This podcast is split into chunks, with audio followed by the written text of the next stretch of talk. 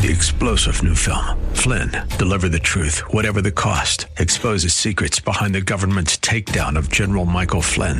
Flynn knew what the intel world had been up to. He ordered the first audit of the use of contractors. This set off alarm bells. He told the truth. He was the most dangerous person for Donald Trump to hire. They had to get rid of Flynn. Flynn, deliver the truth, whatever the cost. Available now. Watch it today. Go to salemnow.com. Salemnow.com. The views of the hosts and guests are their own, and not those of 9:30 a.m. The Answer or Salem Communications. Ready? It's time for Milberger's Gardening, South Texas. Two hours of gardening facts and fun with Dr. Jerry Parsons and Dr. Calvin Finch. To be a part of the show, call 308 8867. That's 308 8867. Or toll free at 866 308 8867. And now, live from Milberger's Landscape and Nursery at 1604 and Bulverde Road. Here's your host, Milton Blake. Well, good afternoon and welcome to Milberger's Gardening South Texas on 9:30 a.m. The Answer. Our phone number, the way to get in touch with us is 308-8867, 308-8867. Toll free, it's 866-308 8867. Lots to talk about today. Uh, it's a beautiful day here at Milberger's. We encourage you to come visit with us at 1604 on Bulverde Road and uh, bring the kiddos or grandkiddos with us, with you, and uh, you can uh, take a tour of the maze, run around on the terror train, uh, run around in the pumpkin patch, take pictures in the pumpkin patch. Uh, there are lots of great things to do and lots of fun stuff, and so uh, we want to encourage you to come on out here. You can ask your gardening question in person, and uh, let's see. uh, That's uh, well, that's where we'll start. We're waiting for Roger to come. Not Roger. Roger's on the train. You'll hear Roger screaming as he goes by on the terror. Yeah, train. you know one the one thing about the terror train, a lot of a lot of times people are, think that uh, some some scary thing is going to jump out at them. Yeah. Our scary thing is the Is- is the engineer. Is the engineer. All right. Uh, But uh, I, I would have noticed dri- walking up here that the engineer was strapping everybody in. Good. And uh, he's scary but responsible. Irresponsible and yelling all aboard and uh, acting like a real engineer. I think he he was a, he's an engineer at heart. You know. Always, uh, as a child, he wanted to be an engineer. He's a good conductor. Conductor, yeah, conductor. But anyway, uh, the nursery looks good. Yeah. Got a lot of decorations out, a lot of great pumpkins. Yeah. Uh, all all different sizes. I love to watch the the kids really have a big input in the in the size and the shape and everything of pumpkins. Uh, many times different than the parents want. Uh, I was telling about it a, a couple of weeks ago. I was walking up and they had the biggest. They had a pumpkin so big it was bigger than the wagon that they were hauling it in. Yeah. And I and and I asked the little boy that that had the pumpkin there. I said, uh, "Is that going to be big enough for you? Or are you planning to hollow that out and get inside? and Get Yeah. inside the pumpkin?" And it probably lights and went his off. mother said, "We had a little one picked out for him, but uh, he wanted this big one. So there you go." Yeah, they've got all kinds of pumpkins here. The big ones, little bitty baby ones, the ghost pumpkins, uh, the blue ones, and uh, all kinds of great stuff.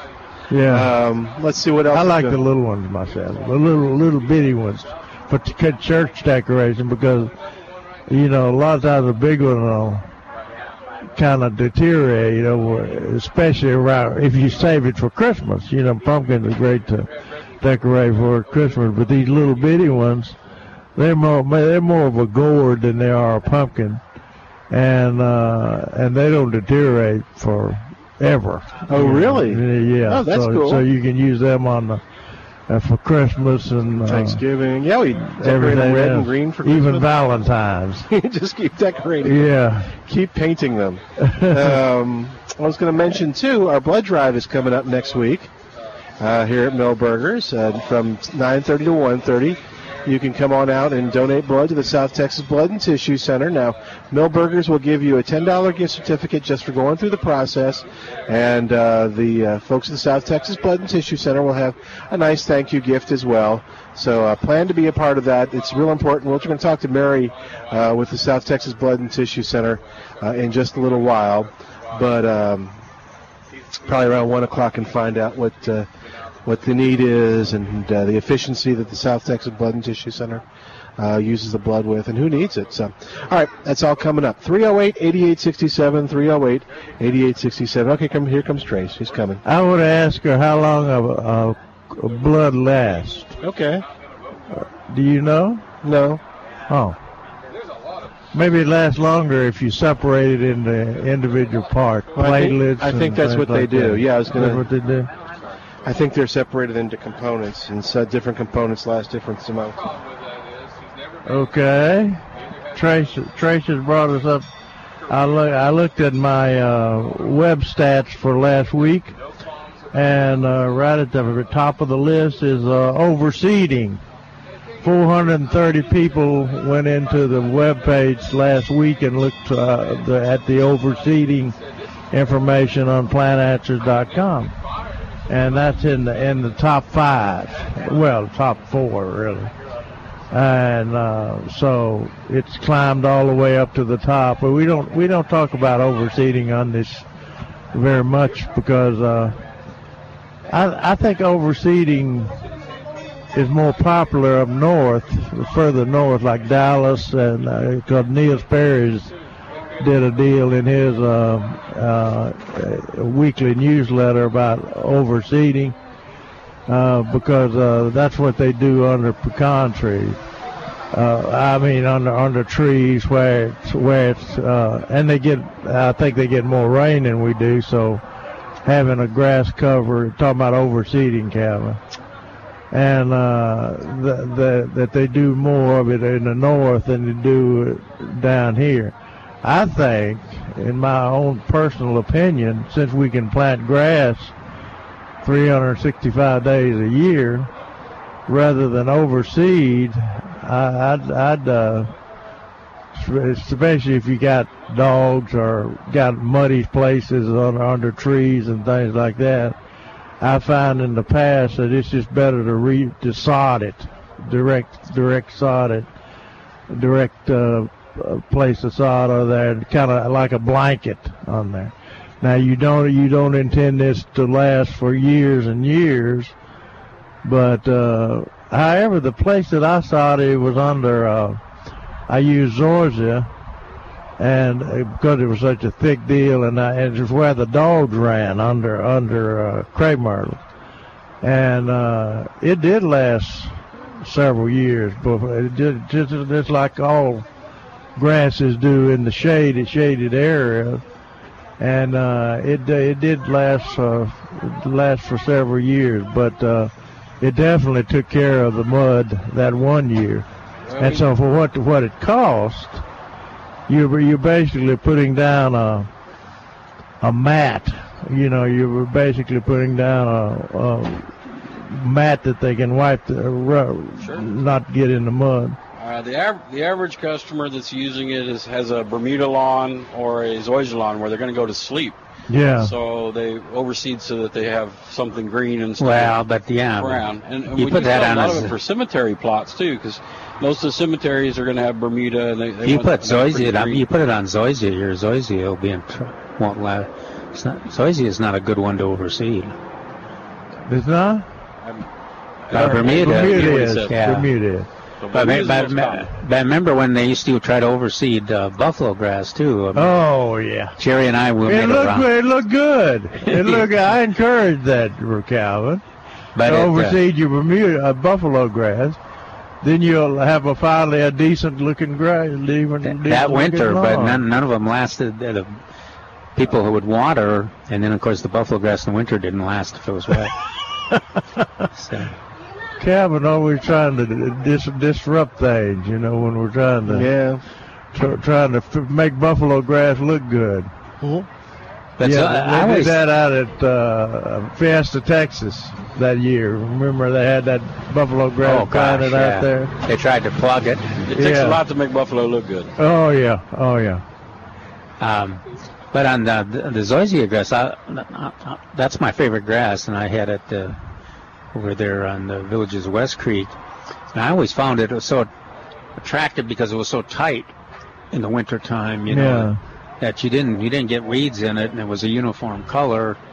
Um, so if you got if you get, if you start you're in trouble with zoysia if you start getting little if you get open areas and because Bermuda gets in there and then you can't it's really never possible to get get it out again. That gets that gets back to my next question. When you overseed a lawn, do you ha- is it is it like wildflower seed that you have to have seed soil contact? That that goes back to your zords are so thick that you wouldn't get seed soil contact. Yeah, that's Ryegrass what I would will would grow on cement as long as you water it. Okay, so it, it doesn't have to be in contact with the soil. No, as long as it's being irrigated, it'll grow Oh, oh, okay, okay. But okay, okay. I, I would, I would. Uh, uh, it has more of a chance of getting seed soil contact with Bermuda. That's Right, it's kind of sparse than than it does with Zoysia. So anyway, um, with all that said, whether you decided to direct seed or solid sod in your muddy areas, uh, like I said, Neil Sperry wrote a- an article about didn't want the dogs tracking in the mud, so they oh, they they uh, they uh, overseeded, and uh, I've I've found with with Bermuda, I mean with uh, ryegrass, uh, it seems to be a weak grass. Uh, I I mean, as far as mud is concerned, and dogs are concerned. Right. The thicker you put it, the better. Yeah, yeah. And so dog and dogs are gonna. Dogs are a different situation. They're they're gonna pound even the sod that you put down. They're gonna pound the sod down. But uh, that uh, thin planted rye, uh, they're really gonna pound that down. So uh, I still think for our area, Go get another wagon. She's going to need another wagon. I, th- I think for our area, sod is is the best answer, and we can do it all year We long. do it year round. But we do carry several different ryegrasses. Okay. Not all For those- ryegrasses are created equal. Oh, okay. Oh, okay. For turf grass, we have the annual one, which everybody's probably commonly planted for the last 50 plus years. Gets real tall, real fast, and uh, it is inexpensive in relation to the other ones. Uh, but when you mow it, you got to mow it twice. The first time you mow it, it lays down one direction, and then you got to mow back the other direction to actually get it to cut. And you see the little lawnmower swirlies in it. No. well, and if you that means though, if you're like Milton and like just love the exercise that comes with mowing your lawn, that's the kind of grass you should use. No. then, then the other extreme is a perennial rye, which is not perennial here. It is Oh. elsewhere, but not here. That one stays pretty darn short. Maybe not even having to mow it Hmm. uh, at all. If if uh, if you do, it wouldn't be very often. Uh, we do sell a lot of that one, but it's uh, it's on the higher end of pricing. Uh, but there is a relatively new variety out, and it's uh, Panterra, which is a, a Pickseed. So it's it's an annual version that they've selected that stays relatively short. So I would call it an intermediate. So are you gonna, you're going to have to mow it, but it won't be as frequently as the regular one. Uh, it will be more often than the uh, perennial, uh, but it mu- is going to be much easier to mow, and it's mid-priced as well. Huh. So for the average consumer, I think that that one would be the best choice because the annual rye you could actually be out there having to mow every three or four days uh, when it's really growing. Jeez. This one would be uh, more normal. Good. Okay. What do the prices range from on the? Uh, well, again, the annual is pretty cheap, and we got that one as a five-pound bag would be the smallest, on up to forty pound. That one's five ninety-nine, and in the Panterra, uh, we have uh, ten pound and up, and that starts at nineteen ninety-nine. And then the perennial one, I haven't found a source for small bags, so the big bags are about one hundred and twenty dollars. Oh, okay. Huh. Neil Neil Sperry recommends it says mow it regularly. If left unmowed, ryegrass uh, quickly grows spindly. Uh, um, Neil mows it at two inches. Fertilize it in late October or early November. Use the same uh, high nitrogen, all nitrogen lawn food that I apply on other parts of my landscape during the growing season. Winterizer, basically. Um, So, well, for us, that's kind of we use a lot of pre-emergence around too. So we Yeah. we got to watch if we've used pre-emergence. We probably shouldn't be putting out the ryegrass. that's good. and um, I would not mow it, or I would not fertilize it until we at least had to mow it twice, Right. Okay. because we're, That we're planting sense. at, we're planting at a later date than than he is. That's true. Uh, it it requires fall wa- uh, warmth to grow and fill in, so don't delay more. Don't delay. In other words, he he's recommended plant it. You know, plant, or plant yesterday. Right now. yeah. Perennial rye costs more, but it's a lot easier to maintain. Uh, it gives faster, more uniform germination and requires about one third as much mowing. Okay, so and you've got one between perennial and annual. So Right. So uh, again, I think for the average person, that's probably the way to go. yes, perennial. It's some type of perennial rye or the perennial rye types of. Okay, I appreciate you discussing that since so many people are interested in it. Because we don't we don't know where these people are coming from, uh, uh, but uh, they may be coming from the Dallas area. Well, the it's a different kind of issue now the last few years than it has been 10 or 15 years ago too, because of the when you've got warm winters. Yeah, You know, our San Augustine kind of lingers and lingers and looks pretty good. Plus, you know, the, and it's get- easy to establish sod. And yeah, and uh, if you're into r- rescue grass and annual bluegrass, you get you a lot of a lot of places like my neighborhood. You get you get a automatic win, winter uh, cover cover grass, and you, you can just mow that. May as well mow that. Trace, you want to kind of discuss what's coming up next week and uh, Oh, things? we got all kinds of events, uh, not not just what we're doing right now. So even like the, today, we're running the train till about three o'clock. We got the maze going, the bounce house. Uh, next week we have those things as well as a blood drive. right. And uh, for for those of you who don't know, if you donate blood, we actually will put a ten dollar gift certificate in your hand for Milberger's as well as whatever the blood people give. And we're going to have David Rodriguez out here. We're going to be doing a uh, color, fall color type seminar, what to plant to to give you the most bang for your money all winter long. And let's see, I think that's it for that weekend. The next weekend's a really big one. Yeah, talk about that. We got pumpkin painting for kids, and I believe that class is filled up. But um, we've got roasted corn. I think we have some form of sausage. Uh, we've got balloon uh, balloon artistry Mhm. going on. We're gonna have face painting. Uh, we'll still have the train running. We're going to have an employee con- uh, costume contest, That which if you come and you Customers vote, can win too. Yeah. yeah, if you come and vote, you can actually win a hundred dollar gift certificate. One, Mhm. Wow. one customer uh, will get that a- appreciation gift certificate for participating in our employee. You're gonna have a contest. drawing. Yes. Drawing. I always get I, I, I hate that day because Milton gets so ex- excited trying to decide between the balloon person and the sausage and the, the corn. He No, just I don't decide between them. No. I just I I hate it decide all. which, Oh, more, that's- which I'm going to have more of. That's true. Yeah. This is this is Milberger's. You can have all of Yeah, them. exactly. I think we're having virgin margaritas too. Oh All no. right. Uh, and then let's see. Okay, so we did that. Anything you want to discuss about what's coming in next weekend or next week? Uh, well, there there's a little bit better selection of cool weather vegetables coming, but Okay. back to six packs instead of the four and a half inch. So Oh no. there's some four and a half inch lettuce coming. I think some rhubarb. Oh, Waiting to see the facial reaction. That'll make Uh, David happy. there's Rhubarb in a six pack? no, in a four and a half inch. Oh, okay. uh, and then there's some some chard, I think Italian chard, and uh, uh, another one I hadn't heard of. But the, your basic cold weather vegetables, we're, we're going back to six packs so that we have a decent selection. So there was uh, Okay. spinach and broccoli and cabbage and cauliflower. Well, of course, the Available rhu- in rhubarb in a four and a half inch, you, it's all the more you need it because it won't last or get any bigger than that. Well, you know, Da- David loves that uh, strawberry rhubarb. Yeah, yeah, And that- Since he's here, I felt slightly ob- uh, next weekend. I'll be slightly obligated to have that in the store for him. Actually, they put a lot of strawberries in there. Of course, y'all got strawberries to have go with the rhubarb. Actually, it does some serious growing, and you know, and you you, you, you get deceived because you.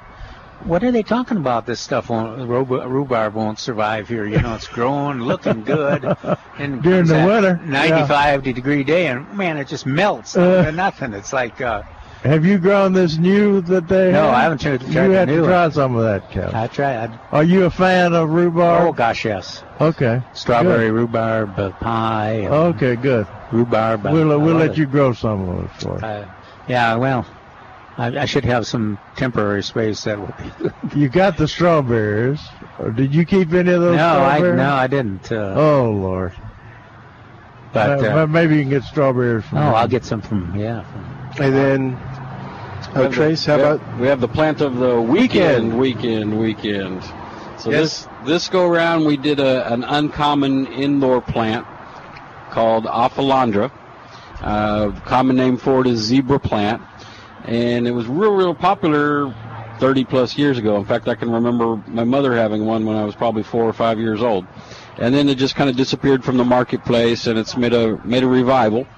But it's a beautiful green leaf with a vein, the vein structure uh, being semi-variegated, and it gives it a zebra appearance. So that has got the name zebra plant. And it does have a yellow bloom at the top, similar Yeah, to a looking bromeliad or, or a shrimp plant. yeah? Uh, if you do want it to bloom, though, it's going to require a little more light than what you'd get inside. So you can grow it on a covered patio, where it gets bright light, no direct sun, and no cold. Uh, but it's a it's a gorgeous plant. And yesterday, people were saying it even looks artificial. Yeah. Yeah, it, it's a pretty house plant. So here's my suggestion. Um, they've got it here at Milberger's. Run around on the uh, the web and take a look at it, and then it's uh, twelve ninety nine here at the nursery, and you can come by and get them, or you can call and uh, just uh, ask them to put one aside for you at four nine seven three seven six zero. All right, we're going to take a quick break, and then we got some questions to answer uh, off the air, and uh, we'll talk to you when you call us at 308-8867 right after this on 9:30 a.m. The answer. Hey, it's Milton Glick from Milberger's Landscape Nursery at 1604 and Bulverde Road. I want to talk to you about another great reason to head on over to Milberger's this weekend. It's a great time to plant, right? That's what fall is for. It's for planting, and Milberger's has great plants on sale to help you with that. Right now, you'll find the best selection of foundation and landscape plants on sale for just $11.88 in a three-gallon container. That's a savings of 40% on dwarf Yaupon holly, dwarf Burford holly, Japanese boxwood, red tip Photinia, and. Milberger's also has your perennials on sale in a one gallon container, now just $3.88 on Fanick Phlox or Turk's Cap Fall Aster or Dwarf Mexican Petunia, all $3.88 in the one gallon container. And it's a great time to bring the kids for pictures in the pumpkin patch or in the boutique or ride the terror train or just wander around the maze and jump on the moon bounce. It's a great weekend for everybody in the family at Milberger's Landscape Nursery, 1604 and Bulverde Road on the web at milbergernursery.com. I'm Lisa Lewis. Join me as we meet some of San Antonio's most intriguing business and community leaders. Sunday morning at 7 on 9:30 a.m. The Answer. Did you know that approximately 10,000 baby boomers are turning 65 today and tomorrow and the next day? And it'll be like that for the next 13 years. Hi, this is Daryl Lyons. I'm the co-founder of Pax Financial Group. If you're a proud baby boomer and leaning towards retirement, I hope you give the proper time and attention to finding the right financial advisor for you. And moreover, I hope you include us in that search. Please visit our website at paxfinancialgroup.com. Read our bios, get to know us, come in and shake our hands. Our initial consultation is totally free. If you choose to do business with us in our distinct model, you may be charged commissions or fees, but our advisors are compensated on a salary. We want you to be totally comfortable and have total trust before you make a commitment. PaxFinancialGroup.com, 210-881-5700. Securities offered through LPL Financial member FINRA SIPC. Investment advice offered through Pax Financial Group LLC, a registered investment advisor and separate entity from LPL Financial. The podcast page at 930amtheanswer.com has the local programs you might have missed the first time, like the Weston Martinez Show and the List Radio Show with David and Brian Birdie. Local podcast on demand at 930amtheanswer.com. What's your financial advisor doing? Do you understand the decisions he or she makes with your money? Taking time to understand your investments could protect you from poor decisions or worse, unethical practices. At Tradeway, our experienced investors teach you how to break down the confusing world of finance, learn how to avoid mistakes, and find potential profits, understand how it all works, and get help from experienced investors. With this knowledge, you can make those decisions for yourself, or at least know what your advisor is up to. Understanding your investments may seem like a big goal, but small steps can get you there. To learn more, call 877-907-TRADE or go to tradeway.com. Tradeway, big goals, small steps. Coming to the Hilton San Antonio this Friday and Saturday. Only $99.95 for your entire household plus a free ticket for a friend and a full money back guarantee. To register, call 877-907-TRADE. That's 877-907-8723 or go to tradeway.com. That's tradeway.com. What will the final presidential debate look like? Obamacare is a disaster. We have to repeal it and replace it. And can the election still be swayed by it? I respect the Second Amendment, but I believe there should be comprehensive background checks. Find out with us Wednesday night. Listen for complete debate coverage beginning at 5 p.m. with Larry Elder and watch it with us at the Lion and Rose British Restaurant and Pub in the Rim at 8. Breaking news and in-depth election coverage sponsored by the Lion and Rose on 9:30 a.m. The Answer.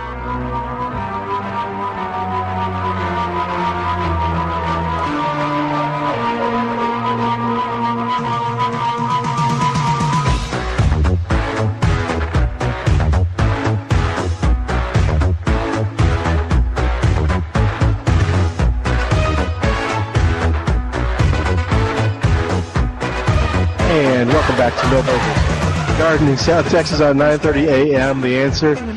Getting ready with Halloween music. Don't forget the big Halloween celebration here at Milberger's is coming up not next weekend, but weekend after next, the 29th and 30th, with food and fun and all kinds of great stuff. 308-8867 is our number. For more information on that, you go to milbergernursery.com. 308-8867. Give us a call and be a part of the show at 308-8867. They look like they had an interesting question, did they? Yeah, they had. Uh, they were wanting to know how to get rid of grass burrs. Oh, in Uh, and they, Blanco? were, they weren't from Wilson County. Can you Yeah, I know. I didn't think there, there were grass burrs any place but Wilson County. Uh, but uh, this this is a ranch, and uh, where where they'd build some houses and whatever. And uh, I, I they said they didn't have anything but gra- uh, weed weeds and uh, very little grass. And so I recommended that they spray everything with Roundup to get rid of the uh, the living grass burrs and and go ahead and uh, solid set it, direct solid set, uh, solid set it with uh, Floratam uh, after after about a week or ten days. And uh, now, after after I said that, uh, will will grass burrs come through floor? Will come through sod? And it's sandy soil? No. Oh, it's not. I don't think it will. No, not. Yeah, they're not good competitors. Yeah. They they and they need full sun, so that's a, a factor. Um, it, it almost likes uh, the same.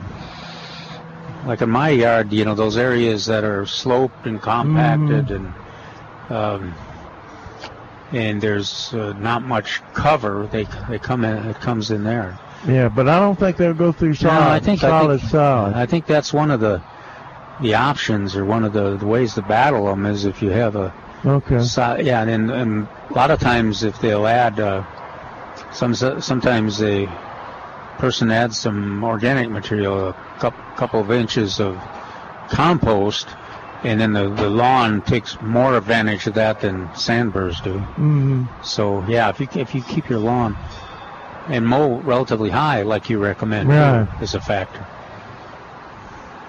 But any, anyway, that we we decided to solid set it with uh, uh, Floratam, St. Augustine, they they were having doggy problems with the sandburs and the doggy problems, and uh, that's that's always a problem.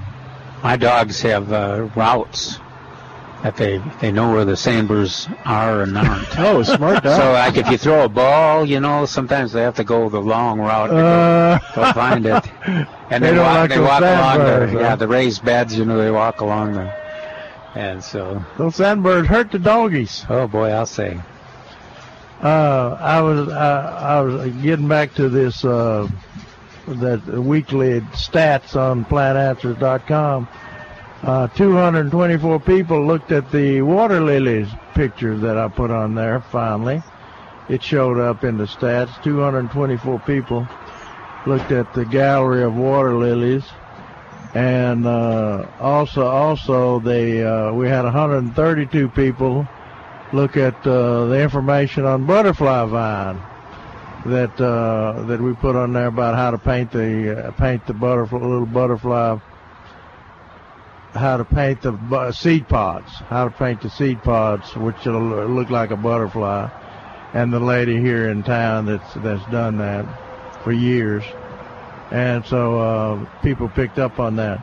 Now when I started putting these galleries together um, uh, on plant answers. Uh, Forrest Appleton uh, jumped in there and reminded me that we had other galleries that that uh, that he had put on there, and so we put we put, we combined my webmaster combined all the galleries of uh, pictures that we've been putting on plant answers for for a while, and they're they're listed in the information index on a if you go to the plantanswer.com uh, and then and then uh, go to the center the center of the page there uh, down the center it's a, a section called information index and about let's see two four the sixth uh, sixth uh, title down is galleries of in- images so, and the reason I'm telling you this, if, if a lot of people like to just look at the pretty pictures, and Forrest Appleton, a great photographer, and has has uh, taken some. He, he's also a traveler, so he's taken a lot of uh, great pictures of uh, different gardens that he's visited, and uh, and plus the pictures that I, we put on on uh, plantanswers.com. We'll be putting poinsettias, taking dusting off the poinsettia gallery, where we have a bunch of poinsettia pictures that I've taken through the years, and put that on the front page of plantanswers.com to give people something to look at. A lot of people just like to look at the pictures and makes them happy, and that's what we're all about. Making people happy? making, making people happy. That's Oh, you mean that that That's that why- charm school we sent to him to? It is work. Finally working, huh? That, that's why I was over there trying to give you dimes and uh, quarters for Yeah. so you could get a, your drink machine. You were having a tough time. Did it We ever? we he had never uh, did. He never would kick it, Milton. I told him to kick it. No. and bang it on this. No, he was too. Too gentle. gentle. He was being Yeah. gentle with it. Yeah, it. Uh, I, I kid- couldn't believe that it wasn't just, you know, going to temporarily be temperamental and then come and come back and grant me my soda pop. He tried dollars. He tried change. He tried everything. He Uh, tried That, now it doesn't. It doesn't like dimes now. He was he was like on his knees in front of it, begging for a drink. I mean, Yeah. it was it was sad. yeah, I saw that. He was. Uh, we had 205 people write in or come in and look for the yellow St. Augustine uh, write up for why the, why the grass is yellow this time of year. But and, and probably what we'll tell them is that they need iron or nitrogen or both. And Well- so this is a good time of the year. I think some people too may be interpreting like brown patch brown as yellow right Yeah. now. Look, look, desperate for some, some some kind of. Uh, and a lot of what we're seeing out there is, uh, you know, we've changed the the grass growth mode has changed. It's it's not growing, so excess water is is causing some fungus. You- Yeah. in low spots, you'll see it starts in a low spot and then brown and then spreads. And the first thing you want to do is cut back on that watering, and then uh, if that doesn't stop the spread of the disease, then you go ahead and, and apply almost any of the labeled fungicides seem to work to stop the Yeah. spread. Um, and that's that's brown patch, but we've we haven't been bothered by it for a while, so people have uh, overlooked it. But this time of the year, you want to cut cut way back on watering. It just your lawn's not growing as much. You probably notice that when you're mowing that that it's uh, it's looking good, nice and green, and, and in fact, it's still you still got time to do the fall fertilization. But what it's doing is reorganizing those nutrients for a uh, winter to, to have a cold tolerance, and then reorganizing so that it can make a fast start in the spring. So if you had brown patch, would you fertilize for fall? I wouldn't. I wouldn't. I You would, wouldn't. No, I'd stop it. That's a good. Uh, that's a good answer. Yeah, I would. I'd stop it. But if my lawn really looked good and was green right now, then I would go ahead and fertilize. And I hadn't fertilized. I'd go ahead and fertilize, but not if you got, not if you're showing any kind of brown patch. Yeah. I, there, I, I got into a brawl with the, some of the people there at uh, at A and M, turf people, of course, and uh, they were saying that actual high nitrogen fertilizers cause brown patch, or, or would uh, would favor brown patch, and uh, and we're, we're recommending don't fertilize. I don't know. I don't know if that. I don't.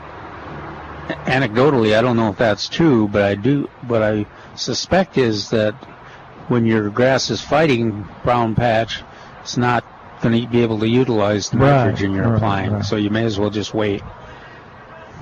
And uh, so, uh, has, is our weatherman there today? Are, aren't No. they talking about rain this, uh, No, I don't know. this, I'll- I'll look week- it this weekend? Thursday, maybe. Yeah, Thursday, Friday, and so if you haven't put down uh, your winterizer winterizer fertilizer yet, or you've been waiting, uh, uh, this is a good time to do it because uh, you'll have the rain to um, water it in. Hopefully, I'm I'm assuming that the weather they, Sure. they said it's a cold front coming through. Oh, good. That's an east Next, next week we'll be freezing to death wearing our long sleeve shirt. and- No, that cold, that cold, a cold front. Yeah, well, colder than than we've seen Well, in the past. 90 and 72. Uh, Yeah. let's get, let's get at least get let's get back down to 85 and 65. Okay. Hey, let's take a quick break while we do. Give us a call at 308 8867. 308 8867. And toll free, it's 866 308 8867. More of Milberger's Gardening South Texas coming up with Dr. Calvin Finch and Dr. Jerry Parsons. I'm Elton Glick. This is 930 a.m. The Answer.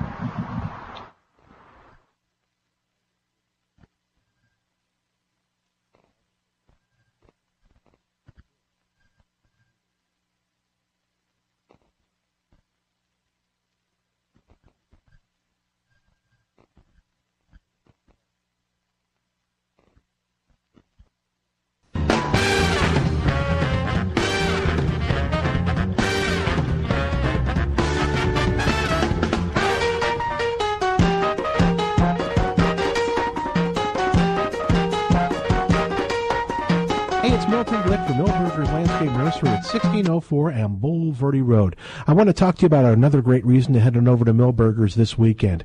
It's a great time to plant, right? That's what fall is for. It's for planting, and Milberger's has great plants on sale to help you with that.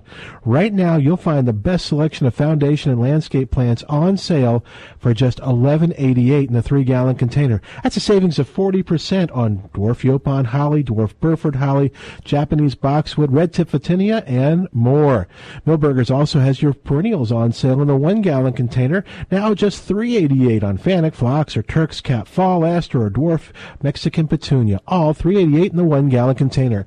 And it's a great time to bring the kids for pictures in the pumpkin patch, or in the boutique, or ride the terror train, or just wander around the maze and jump on the moon bounce. It's a great weekend for everybody in the family at Milberger's Landscape Nursery, 1604 and Bulverde Road on the web at milbergernursery.com. Dale Walmsley explains what happens when the government gets involved in your money. Cycles have normal restrictions upon them. And if it was a pure and open marketplace, you could count on cycles to keep us going in the right direction in a safe zone forever. But my friends, when the government gets in and gerrymanders the world, cycles are not pure. The Del Walmsley Radio Show, weeknights at 9 on 9:30 a.m. The Answer. Hi, this is Dennis Prager, and I want to encourage you to see my dentist, Stan Shelton, and his incredible team. They can provide you with a dental experience that is not only educational, but allows you to be involved in planning your care. Let them show you the wonders of modern dentistry. Their office is on Broadway, just one exit east of the airport. Give them a call at 590-7878, and their website is drshelton.com. That's drshelton.com, and you can connect at facebook.com slash Shelton Dental. My dentist, Stan Shelton. What will the final presidential debate look like? Obamacare is a disaster. We have to repeal it and replace it. And can the election still be swayed by it? I respect the Second Amendment, but I believe there should be comprehensive background checks. Find out with us Wednesday night. Listen for complete debate coverage beginning at 5 p.m. with Larry Elder and watch it with us at the Lion and Rose British Restaurant and Pub in the Rim at 8. Breaking news and in-depth election coverage sponsored by the Lion and Rose on 9:30 a.m. The Answer. Hi, Rose. Thanks for coming over for lunch. Come on in. Oh, thanks, Linda, for having me. Wow, it smells like garlic in here. Are you trying to ward off some vampires? Not at all. I recently read an article on the health benefits of garlic, so I'm trying to add more into my daily diet. Why don't you just take Kyolic aged garlic? What's Kyolic aged garlic? Kyolic aged garlic extract is the number one best-selling odorless garlic supplement on the market today. Notice I said odorless. Oh, really? Tell me more. Not only is Kyolic organically grown, but it's aged for 20 months, creating beneficial compounds not found in fresh or powdered garlic. Is there any research? Can you believe there's over 750 published scientific studies that prove aged garlic extract reduces many cardiovascular risk factors and supports overall immunity? So where can I get Kyolic? Kyolic aged garlic extract is available at fine health food stores everywhere. Check out their website at kyolic.com. Debate number two got personal, real personal. She has tremendous hate in her heart. We've seen him embarrass women on TV and on Twitter. So will the third and final debate be more of the same? Will Hillary continue the assault on Trump's personal life? And will Trump point his sights again on Hillary's mounting email scandal? Trump, Clinton, for all the marbles. Join us for the final debate. Wednesday night coverage begins at 8 on 9:30 a.m. The Answer. Well, I saw the thing coming out of the sky. It had a one long horn and one big eye. I commenced to shaking and I said, ooh It looks like a purple people eater to me. It was a one-eyed, one-horn flying purple people eater.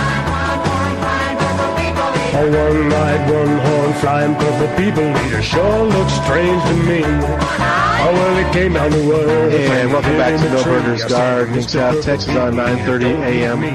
The answer, Milton Glick, along with Dr. Jerry Parsons and Dr. Calvin Finch, and Al back at the station spinning the Halloween tune. Was that purple poop people eater? Purple poople eater, purple people eater. Yeah, Sheb Wooley. Was that it? Yeah. It didn't sound exactly No, right. yeah, that, that didn't sound right. Well, I'll have to ask Al who that was, but it didn't exactly sound like Chevrolet or the Oh. original. But sometimes these artists go back and they do a, a second version. That used so to be my can- fa- dad's favorite song. Is that right? When we were traveling around, he'd play that thing. Well, yeah, and I, I think that was one of those that we would. Uh, I do- you know, remember the kids in my neighborhood would be on the swing set singing Yeah. some of those. That and uh, um, Tiny Bikini. What was Or it? yellow It's polka yeah, dot yeah, bikini. yeah. Yellow polka dot Yeah. bikini. Oh wow. Is that before your time, Miller? Uh, just a little, not, not a lot, but a little. All right. had a one long horn and one big eye. I commenced to shaking and I said, ooh wee. Yeah, it's It just a looked little like different. A purple people eater to me. It was a one. Well, you're our music expert. Well, both of you. Well, I like the song too. I listen to it a great deal. So my sister had it. So. All right, 308-8867, the number to call. 308-8867, toll free. It's 866-308-8867. We need to alert everybody. Uh, it just seems like last week I was spraying for uh, uh, loopers, Yeah, oh yeah. Oh man, but they're ba- they're bad. you yeah, know. I think they're bad this year. Yeah, I weeded the a portion, you know, the portion of the garden where it planted some things seeds. And I never, there was a the looper ca- caterpillars there, and then there were some the, some that always look like the uh, oh the one the ones that eat the stem around the stem. They're kind of the yeah, uh, um, uh, ring ring. Um, wait a minute. Anyway, a lot Yeah. of lot of caterpillars in Yeah. there. So get your BT, and then that was it was opportune. Jerry talked about it yesterday, and he reminded us to um, go ahead and put a, a few teaspoons of uh, detergent in with a gallon of water. S- uh, It uh, helps extend the, the as a spreader and also as a, adherent to the foliage. Right. It's wetting agent. It makes, it makes it much more uh, effective. It has to dry on there. And it has to be. It has to wet the surface and then dry on there, so that the worm comes along there and takes a bite of it. And it doesn't take them long because the plants are a little, most gardens, the plants are a little bigger now. So you got a little bit of slack, but, uh, you you know, every one of those leaves that they eat, that, that costs you some production and uh, Yeah. size of your And remember, heads. remember, the sooner you can spot them, that are we're telling you you got them. It's not a matter of if; it's when when, when you're going to get them. Uh, the smaller you can find the caterpillars on the bottom of the leaves, the easier they are to kill with the BT. And uh, it's a it's a body, it's Yeah. a size. And it's not real hard to find them. Just look, just any of those leaves that you see some eating on, damage on, you, Yeah. you quite often can find the, the little caterpillar underneath. The best way to do it is look under the leaves, uh, like I co- uh, what, what is it they say? The best uh, insect or uh, the best uh, insect control is a shadow. You know, and so go Shadow out there and, and look look under under your broccoli leaves, and and you, you, sometimes the worm is so small you won't be able to see it, but it looked like something somebody took their fingernail and scratched the bottom of the leaves. Now that, that they're really little when that happens. They haven't eaten all the way through, and so that you put your BT on then.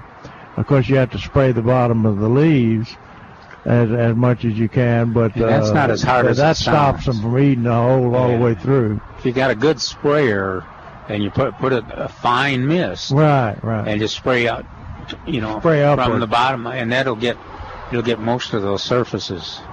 So that and that you'll notice you'll notice pretty quickly within uh, three or four days the new growth won't have any uh, damage on it compared to just kind of note on a, on a few a few of the plants note where the damage was and then and then as the growth continues you'll note if the damage is stopped if there's no new damage then the other thing to keep that growth rate fertilizer Right, right. because they they're side dressing. they're growing they've got the co-crops uh, chard uh, they're they're they're growing pretty fast taking advantage of the especially that cool weather we had last last week so give And- them, a- give them a little side dressing And remember, the BT products, Bacillus products, are completely safe. In other words, uh, you could, you could, we we've actually uh, wanted Milton to drink some on the air to I'm show people how, how safe they are. But uh, the, it's activated by the alkalinity of the worm's stomach. I stopped chewing on leaves after we tried it. There you go. And uh, that's what they do when the when the worm ingests it. It gives them. It's blood, other- blood yeah, vessels. I What was does just it gonna say, them? he You said it Mil- how terminal constipation. Milton spent a lot of Terminal time constipation. There Milton spent a lot of time in the bathroom after There you go. And and if you've ever had terminal constipation, you realize that you quit eating. You, Yeah. you do- you lose your appetite. And so uh, the worms quit eating. And yeah, th- th- th- this is it's a good product too because you can use BT. And uh, I, I know a lot of folks are like um, in our neighborhood. The butterflies are everywhere, and you don't you don't want to necessarily hurt the butterflies. You you're just trying to control a specific uh, insect doing damage on some of your vegetable crop, and you can do that with BT without hurting any of the any of those flying butterflies that are collecting nectar from nectar from your flowers. Yeah, as long as the butterflies don't start eating green foliage, which they don't do, uh, the the butterfly of the uh, of the cabbage looper or, or is a is a kind of a white. It's white. It's a it's a white uh, butterfly. And it kind of it, it's not well marked or anything else. It's just kind of a nondescript white uh, Called, called butterfly. the called the cabbage butterfly. Yeah, yeah, cabbage looper butterfly. But anyway, uh, you'll see them float, flirt, flirting around your, uh, and they're, if they're white, uh, they're laying eggs out there for the cabbage looper. Even even you controlling them on your broccoli is not not going to wipe out the cabbage looper Uh, no, butterflies no. either. So. There, there, there's plenty of stuff. Uh, they're they're on weeds and everything else. so- And they're on uh, zinnias uh, this Oh, year. yeah. Those re those re uh, regrowth the zinnias, you know, that are so lush, Mhm. taking advantage of the fertilized soil and, and the irrigation, and uh, you're just lo- loaded with loopers. Now, do, do you spray those? in no, I loopers? don't. I've, I'm tempted because I love the zinnias, but Mhm. but I'm I keep reminding myself, well, these things are blooming up a storm and growing up a storm, even though they're the loopers are damaging them, and there's I'm not trying to you know raise a crop. I got all the cut flowers I need, so I don't Yeah. I don't need to spray. You don't really worry about the foliage on zinnias that much. No, no, it doesn't. You don't. And they're pretty tough anyway, as far as growing through it. Oh yeah, they they they've reseeded on uh, kind of a p- path where I've driven my tractor and the truck Yeah. on the vacant lot, and they're not as big as they are in the garden or lush looking, but there they are blooming up a storm in those Oh. those ruts. The Yeah. zinnia- I'm just amazed by zinnias, especially this year. This year seems to be an ideal year for it. We, uh, I, I forgot to ask uh, Trace if we have any blue bonnets. Uh, uh, the, you talking about coming up in the ruts, so the blue blue, blue bonnet seed this this if we have uh, rain and cooler weather come in, we'll probably have a good sprouting of bluebonnet seed in in the cooler soil. But uh, uh, we found that uh, they come up in firm soil, in firmer soil, better than they do uh, You know. better than they do in a prepared bed. Well, that's cool. In fact, in fact, uh, John Thomas is talking about uh, that after they plant their seed of the bluebonnets, they in a raised bed, they re- they run run back over it with a tractor tire. They run the Ah. tractor back over the bed on top of the bed to firm that soil, I'll be darned. and they they found that it increases germination or uh, you know uh, percentage of germination considerably to firm that soil. Uh-huh. And you think about where they come up, like you say, in, in the ruts of the tractor. Uh, all, all, a lot of seed are like that. They like to grow in a firm soil rather than a soft soil that we uh, prepare for them. Uh, we got a we got. I think we talked about this uh, a couple of weeks ago, but uh, somebody wrote in and said they never seen so many red bugs, scale they called it, on our big oak tree. Said, what sprays can I use for for the remedy? Do not do not want to lose this tree. It's the center of our yard, big tree. It's the center of our yard, and uh, here in San Antonio. And she sent pictures, and it was galls. It was Oh, yeah, old galls. right. And remember, they were red. Well, on plantanswers.com last last week, 131 people looked up oak, oak leaf gall information. So that's telling us that uh, some of the what what happens on on the galls is that uh, those are the leaves that fall first usually. So pe- people go out in their yard and they see all the leaves with uh, the leaves with all those little bumps or galls on there, and they think that uh, that's some disease or something because the leaves are dropping, Yeah. And they think that that's something something that's going to hurt the tree. That that's nothing that you can do, nothing you can do about it. it's already come and gone, and uh, so just uh, and it it's kind of a natural natural uh, situation where the oak the uh, live oak leaves are host to the uh, to the oak oak leaf galls. And you, you, you know, if you check, uh, your live, there's a lot, a lot of live oak leaves that are dropping now as they, they adjust from that uh, lush, lot of rain we had earlier in the year. But uh, it seems like those leaves that drop always are showing some symptom, galls, uh, fungal leaf spot. Um, they're just, they're, I think the tree, we talk about the tree making a decision. Mm, You know, the the leaves that go first are the most inefficient leaves. right, right. And so they they've got a mechanism in their chemistry that uh, just identifies those that are uh, the most shaded or the most uh, inefficient, and they're the ones that drop first. They keep the the more perfect leaves. Uh, Healthy, Yeah. healthier leaves. So that's normal, and we're seeing a lot of it these last two years because of that great rains we have in the spring, and then you have a real hot, dry summer, and uh, so there's an adjustment in the middle of the year, and sometimes we just see that adjustment now at the end of the year. Yeah. Got a question from Bernie. Somebody says, "Can I grow lavender in a pot? And do deer like it?" We live in Sisterdale, and Forrest writes back, "Lavender can be grown in containers. In fact, uh, I think uh, it's easier. To, the, the la- yeah, I think it's easy because of the drought and uh, wet. I mean, because of the wet uh, conditions yeah, you kill can use lavender. A, yeah, you can get a use a perfectly drained potting Right, mix. right. Uh, they've got a little. They've got a lavender over there in the uh, herb section now. Oh, a small- oh, is that right? Yeah, I didn't I didn't uh, look at it uh, close, but I I thought that might be of interest to a lot of our listeners that they're they're offering a, a lavender, a small lavender uh, in a four-inch container Yeah. here. Uh, what's the name of our lavender? Something Creek, Goodwin Creek. Yeah, Goodwin Creek. Is it Goodwin Creek? I think pretty sure. You're the one supposed to remember that, Uh, Beth. okay, let me look it up. It's Yeah. Goodwin Creek. Why would we want a young person if they can't remember? anything? Yeah, you're our memory bank. Is it Goodwin or Godwin? G O O D. yeah, I think you're right. G O O D W I N. Yep, Goodwin Creek Raven- Lavender. And that's that's the one. And the the the first cuttings I got off of that was in a, off of a container that they had at Oh, A&M really? College Station, and it had grown.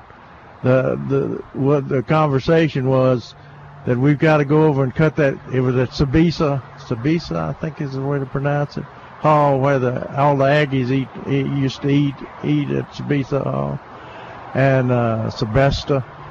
Uh, and so uh, they said, well, we got to go out and cut that lavender back. It's growing over the pat pot. And, and went- here, here's, here's the guy that couldn't couldn't couldn't keep them alive uh, long enough for them to grow over the top of the pot, much less over the sides of the pot. And sure enough, that thing was over the sides and everything else. Goodwin Creek. Oh, okay. And so I, I adopted that as my lavender. So what would you what do you suppose they would use a uh, lavender in a small container for a fragrance or Yeah, yeah. All right, we're going to take a break. While we do, you give us a call at 308 8867. 308 8867. Toll free, it's 866 308 8867. We're back in a moment after we get you caught up with the news. Uh, also, go to milbergernursery.com to find out about all the activities that are going on over here at Milberger's throughout the weeks. Back in a moment on The Answer.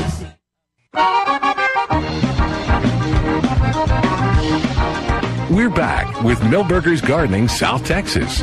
Once again, Dr. Jerry Parsons, Dr. Calvin Finch, Milton Glick, and your calls on 9:30 a.m. The Answer. And welcome back to Milberger's Gardening, South Texas on 9:30 a.m. The Answer.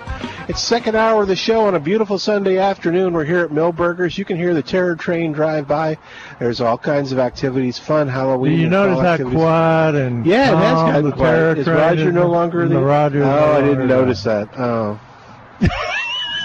that would be the clue. You you would notice if Roger were driving, he'd be screaming. Well, Well, and then the kids would be running and screaming around Yeah. to get out of the way. When of the Roger train. started, and he can hear us now because this is broadcast throughout the nursery. he was screaming a little more than at the end of the hour when he was just kind of, "There's cemetery." Uh, he, he was wearing himself out. That thing goes by every five minutes. That's you know twelve more. They trips. hadn't thought about getting him a bullhorn. Wouldn't that, Oh, be, wouldn't that'd that be be a great. nightmare? He needs to I think they one. took it away from them. Oh, Uh, they, no. they said, yeah, the insurance company required that he keep two hands on the. There you go. Well, you just get a little mic that he puts on his lapel that broadcasts into the thing. He can make this work. Get a little wireless. Don't speaker. encourage him, Okay. please. All right. 308 8867 is our number, but as we said, lots of fun stuff happening here at the nursery. Uh, lots of fun stuff happening next weekend. Uh, David Rodriguez will be here, and he'll be doing a one of his Earth Kind seminars on uh, fall color. Is he fun stuff? What's that? Is he fun stuff? David. You said a lot Oh, of he's fun, fun. stuff. Oh, Dave's a hoot. Um, Hmm. Y'all don't find David fun? Ah. Have you been to one of his seminars? Shoot, he worked for both Jer- Jerry Yeah. and I Uh. as an intern. Oh, I heard he's just he's a gas, is what I've heard. Uh, well, uh, you know, Go ahead. We didn't mean to interrupt you. That's okay. I, he's a gas, but no, he's a good- he's a good horticulturist. Listen for to the show. All right. So anyway, but uh, David will be doing that. The blood drive will be going on too. Uh, the uh, Milberger's quarterly blood drive from 9:30 to 1:30. So I want you to come on out and give blood. And uh, Milberger's will give you a $10 gift certificate just for going through the process. And uh, the South Texas Blood and Tissue Center has nice thank you. I may, as if. I remember to get here early enough, I may go try again. All right. I. I have I stopped because of the medications Oh. I take. You know, you so you I so thought you you bring started having sex or something in, no, in South no, Africa. That's been a long time. Uh, uh, the uh, but you, you the person you interviewed the person from the blood bank. Yeah, Mary. Uh huh. and she was talking about and she mentioned all the the typical medications that we uh, those of us that are a little older might be taking and she said that's not an issue as long as they're working you know and you Oh, good. Okay. oh, that's not an issue as long as they're working. yeah and she didn't you, you know there's there could be certainly specific ones that are It was like blood pressure and things blood like pressure diabetes medicine Yeah. uh, cholesterol medicines so i'm gonna i'm gonna uh, try it out Good And, uh, deal. Bring a list of your medicine. yeah i'll have to i'll have to uh, have a wheelbarrow to Well, bring yeah. that. no, don't bring the medicine. Bring a list of the medicine. That's that notebook that you carry with you. That's right. I always get confused because the doctors they send out a little deal that what you're supposed to bring. Bring your medication. Yeah, didn't that throw you? Uh, and, and so I'm saying, surely they're not talking about me bringing all these bottles. And then they then they they go through. They made this big deal of uh, putting all these records on the Yeah, in the computer. internet, and then they then they want you to bring a handwritten list or so they can the check them. Yeah. so they can check them. oh, got a, got something coming up. Oh, this is the. Uh, is this the golden rain tree? Yeah. that Billy's bringing up. I think so. Yeah, I think so too. This Yeah. now there there's a serious That's a- example of it. Here, Billy, you want to come on the air a minute? Here, grab that mic.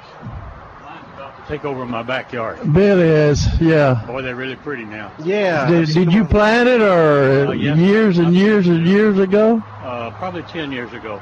They used to be really popular when I first came here. That, uh, we had a cold winter sometime. Yeah, Got rid of a yeah. bunch of them. Yeah, we have a friend that had a bunch of them, and of course they they plant themselves.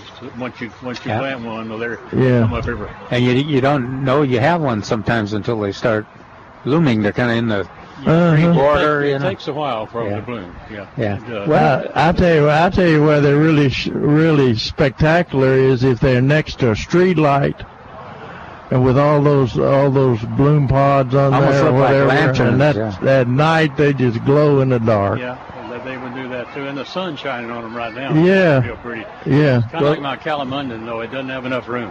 Yeah. I trim my calamondin back every year.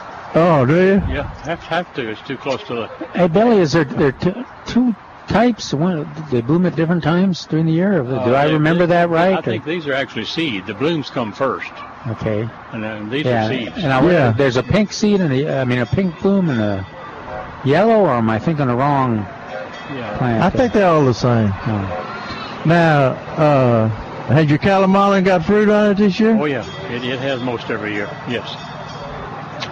Is that for the one of those that you got from Jerry? Uh, yeah. Well, of course. Oh, it's uh, 15 feet tall. yeah. I've got. And had frozen back. I've No, got two two in the ground. Early on, I had a little problem, but then later on, it, it becomes all right. Doing good. Uh, I ate my first uh, celebrity for lunch today. Oh, good. Cool. Yeah. Uh, Did you? And have you been har- harvesting tycoon too, or? Uh, no, I have some tycoons, but they're not ready, not ready yet. Ah. Only thing else I'm eating is the uh, 968. Yeah. They, they come first. But I heard you talk about the uh, the lavaca not being very big. Mine's six feet tall. Ah, is it loaded with fruit? No. Hmm, that's That's strange. Oh. That's a few, but not loaded. Uh, I have a, actually I have two in, con- I have a 968 and a Lavaca side by side in containers, and I, I tied them to the, tied them to a tree because they they were getting And the 968 is that tall too? uh, too much shade. Yeah, yeah, Yeah. there's some shade. But it's it's the calamondin It's what they're tied to. So uh, yeah, yeah, absolutely. Don't you think? Wouldn't that be a wonderful hedge? That Calamondin hedge. I, and Jerry used to tell me, "Don't say that, don't say that, because we can't find them." But my, my, I got two that are like 15 feet tall, too. Evergreen, very dense. Oh, they're very pretty trees. Yeah. Yes. Yeah, I actually uh, tried to get my church to do those as a as a hedge, Uh-huh. and couldn't get them interested. So uh, Then I have one of the the regular ones, and I mean it's in a container. Not as big, It only they? yeah, and it's just loaded with fruit. I mean, really, all that orange fruit on there just kind well, of. mine are mine are still green. They're not orange, but they they do ripen later on. Yeah. But uh, you know, no nobody wants them, so. yeah, somebody, my granddaughter picked one, you know, that was, and uh, she, of course, made a big face, and and um, my son said, uh, "Well, what do you have those for?" And it took me. I kind of looked around, and uh, they're decorative. I said. Yeah, there you go. They are. And I said, I, I think there's people that use them in recipes. Yeah, I have a sister-in-law that does. Uh-huh. Uh, What kind? Mostly for decorations, I think. Yeah, in, in recipes. Yeah. Well, I've talked to some people with grandkids that love to eat them. Ooh, the calamondin. Yeah. Wow. Now your the ones on yours are a little mi- more mild. That Yeah. hybrid one. Yeah. Yeah, I hear you talk about your grandkids. It makes me feel old. My grandkids in their 30s and 40s. Oh well. I have a great grandson, 19 years old.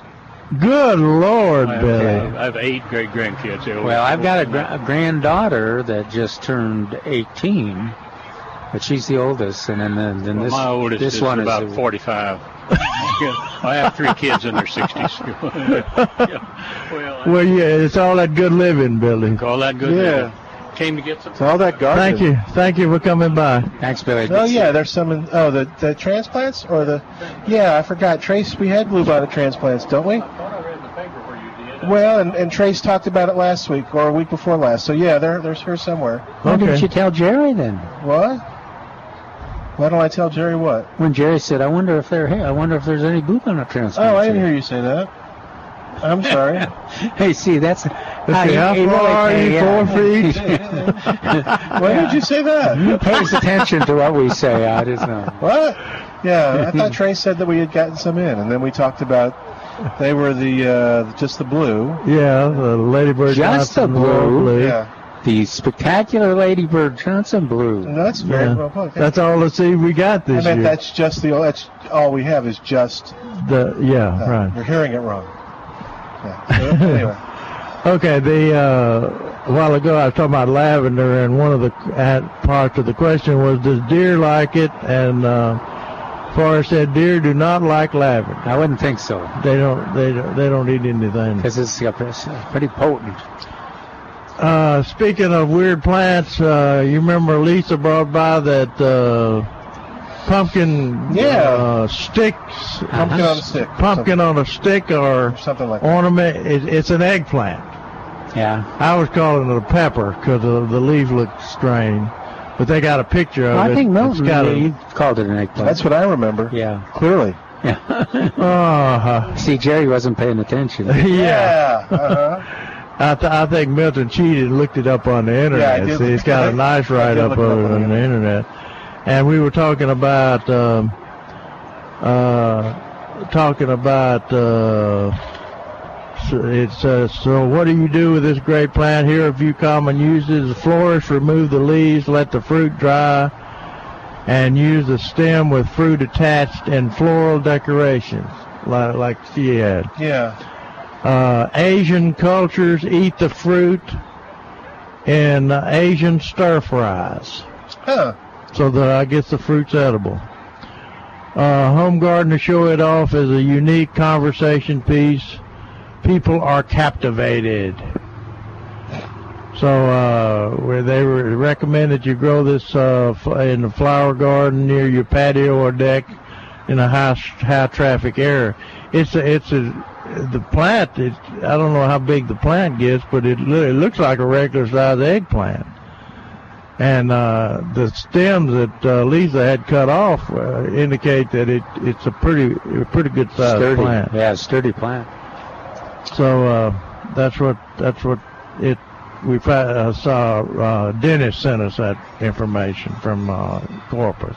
You know, the eggplants are not performing as well this year as they did last. Last year was spectacular.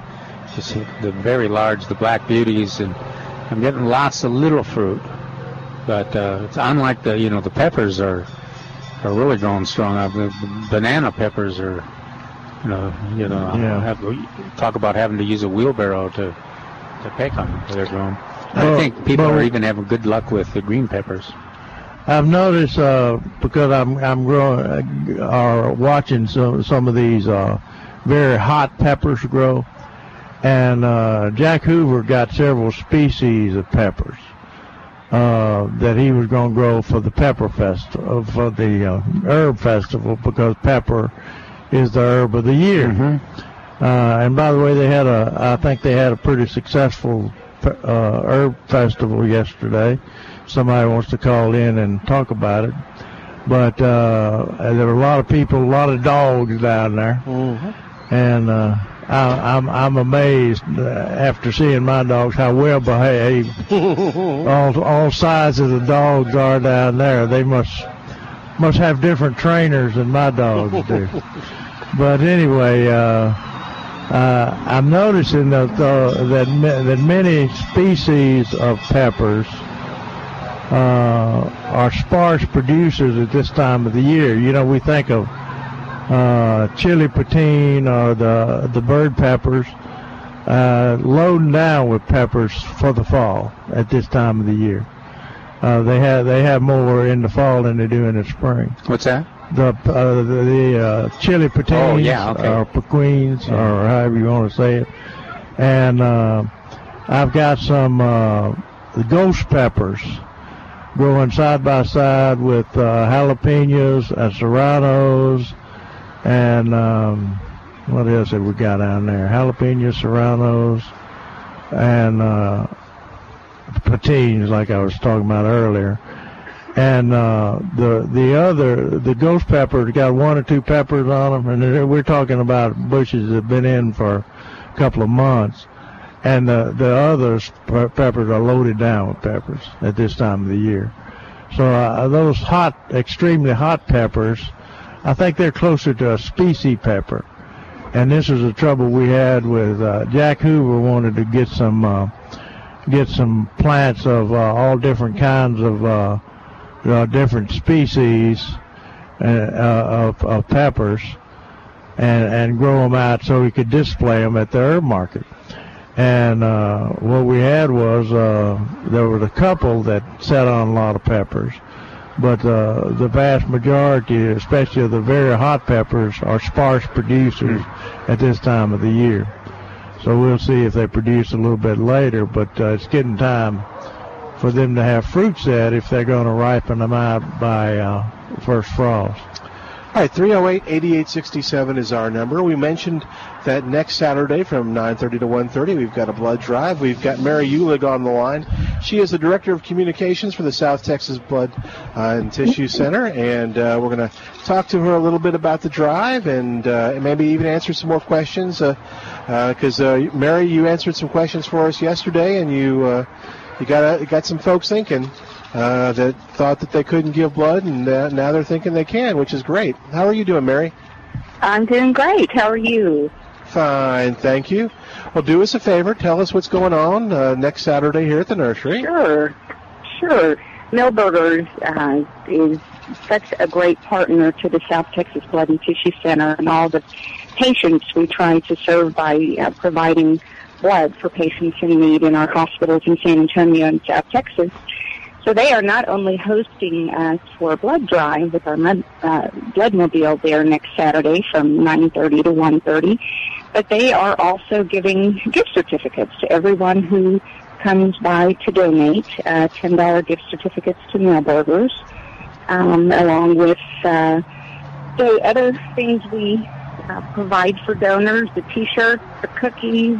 I know we talked about cookies yesterday. Those are we did. They're always on Calvin's mind. and so that is that's what's going on. We're inviting everyone to come out next Saturday and and give blood to help the community, and then uh, have a ten dollar gift card and shop at Milberger's. You mentioned uh, yesterday all the uses uh, for the blood. Uh, talk a little bit about that because I don't think people know that uh, we are in short supply. They're always uh, just. Go ahead. I'm sorry. That's right. That's right. There are hundreds of patients every day in our hospitals here in San Antonio and South Texas who who need blood. You know, we always think of blood transfusions for um, accident victims, for people having surgery, and, and that's certainly true. They they need blood quite often to replace what they had lost, or maybe platelets, which is one component of blood to help um, control bleeding. But there are so many other uses for blood that most people don't think about. And one of the largest is cancer patients who are going through chemotherapy or uh, other treatments, you know, blood cancers like leukemia, but other types of cancers as well, where patients have chemotherapy, which wipe out um, some cancer cells, but also some of the good cells in their blood. So they need blood transfusions to give them uh, energy, help them feel better, and to rebuild their immune system after they've gone through chemotherapy. And so there are cancer patients who who need quite a bit of blood, uh, quite often on a on a regular basis. And we we try to work with the community to make sure that that blood is always available when it's needed. Mary, you, I think yesterday I heard the tail end of a conversation. You talked about that uh, some of us older folks that take some medications, that doesn't automatically mean we can't give blood, does it? No, no, that you're correct. It does not. Um, I know uh, quite often people who have high blood pressure or maybe diabetes or high cholesterol may think that they can't give blood either because of their condition or because of the medication they're on. But actually, as long as, as those conditions are controlled, uh, under control with your medication, uh, it is just fine. And we encourage people, if they ever have questions about whether they're eligible to donate, to either come by uh, a drive and we'll go through a list of questions with them to determine that, or they can give us a call in advance at um, 210 731 5590. That's 210 731 5590 or they can go online to southtexasblood.org and find some more information there about that. Should you bring should you bring a list of your medications? Yes, that is an excellent idea. We do encourage people to bring a list of, of medications along, and our technicians will go through that with you and can answer any questions. Now, Jerry's list is pretty long. You're on volume two. yeah. Do y'all have computers that you can uh, print these? Uh, that you can read these? They're, they're thinking of making a movie. Uh, it's that long. They've got the lists of everything, and, and there actually okay. aren't that many medications that really would keep you from donating. So, oh, um, just to see specialized ones. There's not that many medications that'll uh, keep you from donating. Remember the big physician's desk reference? Jerry, there's just one underline. Jerry not taking this. Um, we un- underline. We make a circle around the book. Yeah, right? that's right. um, Mary, what are some other uh, things that folks uh, uh, I think you mentioned this yesterday? Uh, time. People think it, it'll take a long time. It doesn't, and they think it's going to be very painful, and it's not. Right. Our technicians, of course, our medical techs do this all the time, so they um, do a great job of helping people and, and making sure that you're comfortable throughout the donation.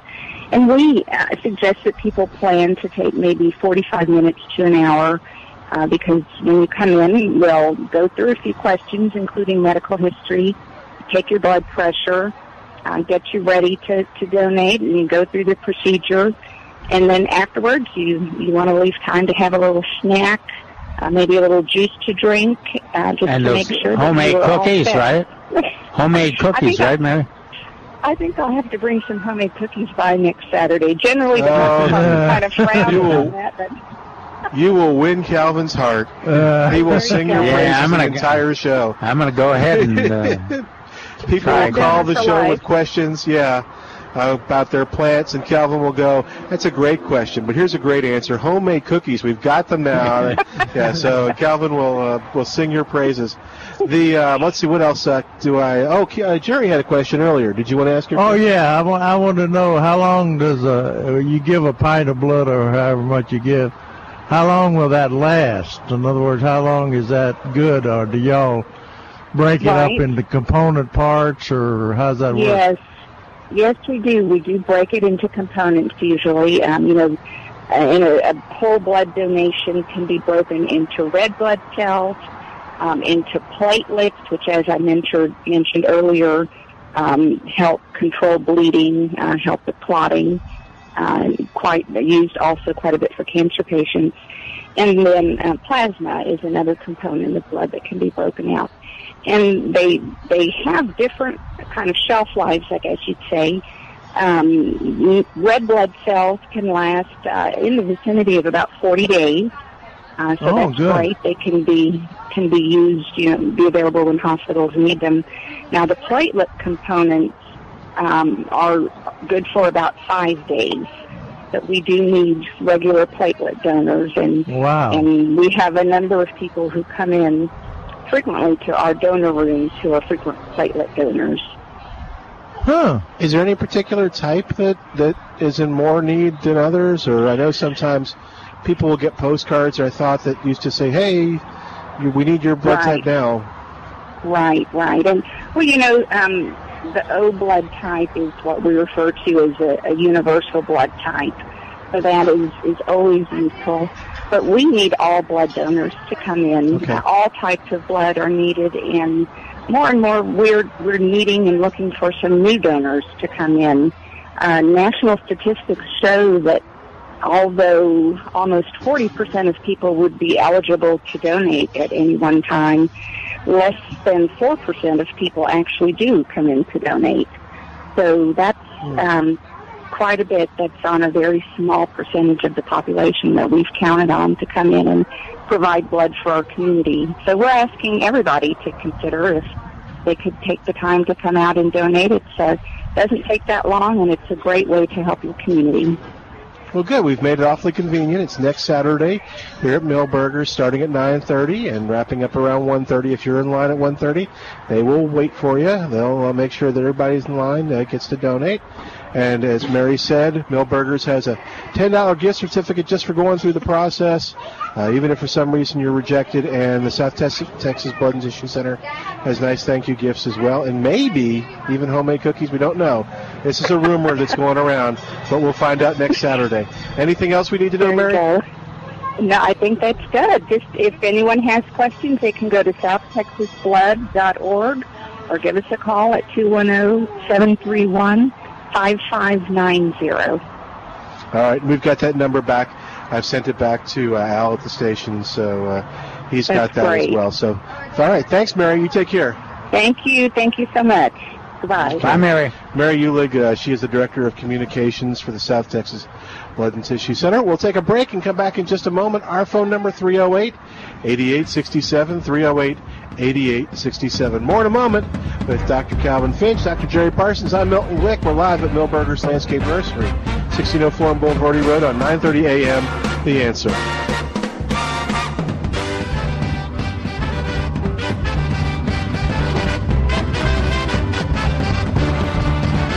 Hey, it's Milton Glick from Milberger's Landscape Nursery at 1604 and Bulverde Road. I want to talk to you about another great reason to head on over to Milberger's this weekend. It's a great time to plant, right? That's what fall is for. It's for planting, and Milberger's has great plants on sale to help you with that.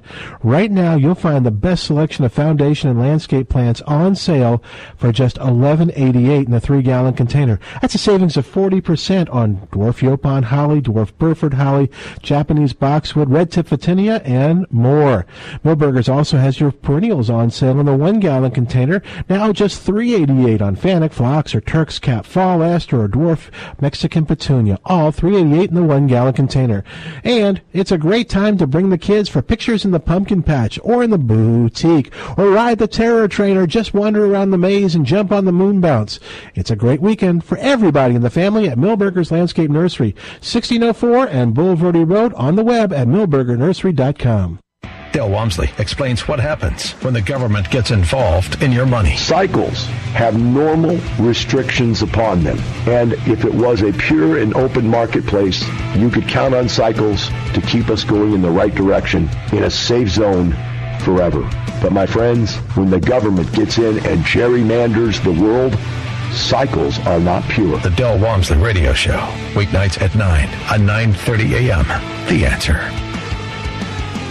Have you racked up more than $10,000 in credit card debt? Are you barely getting by, making minimum payments? You should know the credit card companies are tricking you into thinking there's no way out. Credit card companies would rather you didn't know that there are ways you can become debt free and you don't have to pay the entire amount you owe. There are debt relief programs that help people like you escape overwhelming credit card debt. National Debt Relief has helped tens of thousands of people just like you reduce more than $500 million of debt. National Debt Relief has helped so many people they're A plus rated by the Better Business Bureau. You don't have to declare bankruptcy or take out a consolidation loan. You have the right to settle your debt for a mere fraction of what you owe. Reduce a large portion of your debt now. Call National Debt Relief at 800-518-4020. 800-518-4020. 800-518-4020.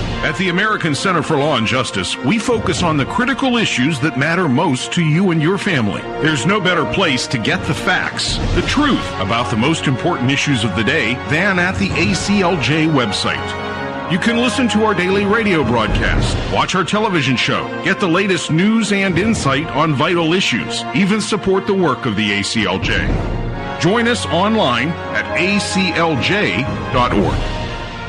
Gary and Dave at Climate Magic get it. When they started Climate Magic in 1985, it was a partnership they knew would succeed with San Antonio families if they stuck to the basics when it came to servicing air conditioners and heaters. Climate Magic will always super serve you. They know if they take care of you, you'll take care of them with repeat business and good referrals. That's what's kept them in business for over 30 years. Gary and Dave at Climate Magic share the values of our great city. Dave is from San Antonio and Gary stayed here after serving our country in the military.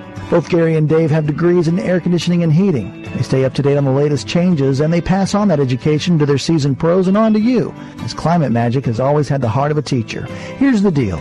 Climate Magic knows there's a lot of AC companies in town, but they're in it for the long haul. No gimmicks or games or sales pitches. Gary and Dave at Climate Magic want to serve you and take care of you when there's an emergency. Here's a number to put in your phone and on your fridge. It's 340-8240. That's 210-340-8240 for Climate Magic. ClimateMagic.com. Texas license 1531C.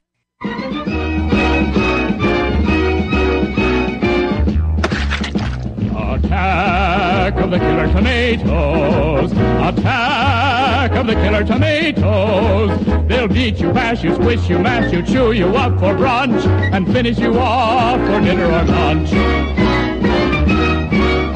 They're marching down the hall.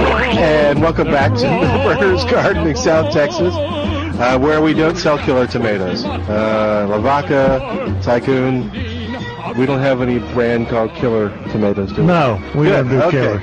Yeah, Al back at the station fighting the music to bring us back to the show. that's a good. That's quite appropriate for garden mums. Yeah. If you uh, need something to really brighten up uh, your property for a party or around the patio uh, without a lot of work, you should see them in these kind of uh, containers. You can just uh, put them close together. Uh, all the kind of colors. I'm looking at a really a kind of a pink violet over there that's spectacular, and then of course the the Halloween uh, bronze, and then yellow. Oh yeah. And then that dark that dark red, and then they're they're at any stage of bloom that you want. So if you're you know your party's not for a couple weeks, you can get them with the buds closed, or if you need an instant color, uh, later in the this week you can you can get those and uh, make make quite a show with minimum amount of effort. Some people will put a little. Uh, they're they're in a black container. A lot of them are now. Some people will put a little aluminum foil around them, uh, colored colored any color you want, and the color to kind of match the flower bloom. But they're they're neat and they're, and they're perennial. If you want to grow them, they'll uh, bloom every year in the in the wintertime. And here they do a pretty fair job of blooming in the spring too. Uh, Trace also mentioned yesterday we have some geraniums that have come in, and um, so if you're looking for geraniums, cyclamen are in. Yeah, lots of cyclamen. They're beautiful. Yeah, and the And the frilly snapdragons. cyclamen. Uh, Trace was showing me how to uh, properly dispose of a, uh, a bloom that has been exhausted. I didn't know this. You got to That's reach. the problem with doubles. Oh, Um, the other, the other, the other plant that uh, where the doubles are are spectacular, but they they uh, then decline and they don't fall off uh, like the uh, it's bougainvillea. You know, you, you got the kind of the dead brown flower on. it. Yeah, with doubles, yeah. Yeah, and with the singles, there you just you never see the the the decline of the the the colored petals fall off before it gets brown. Right. So- yeah. And so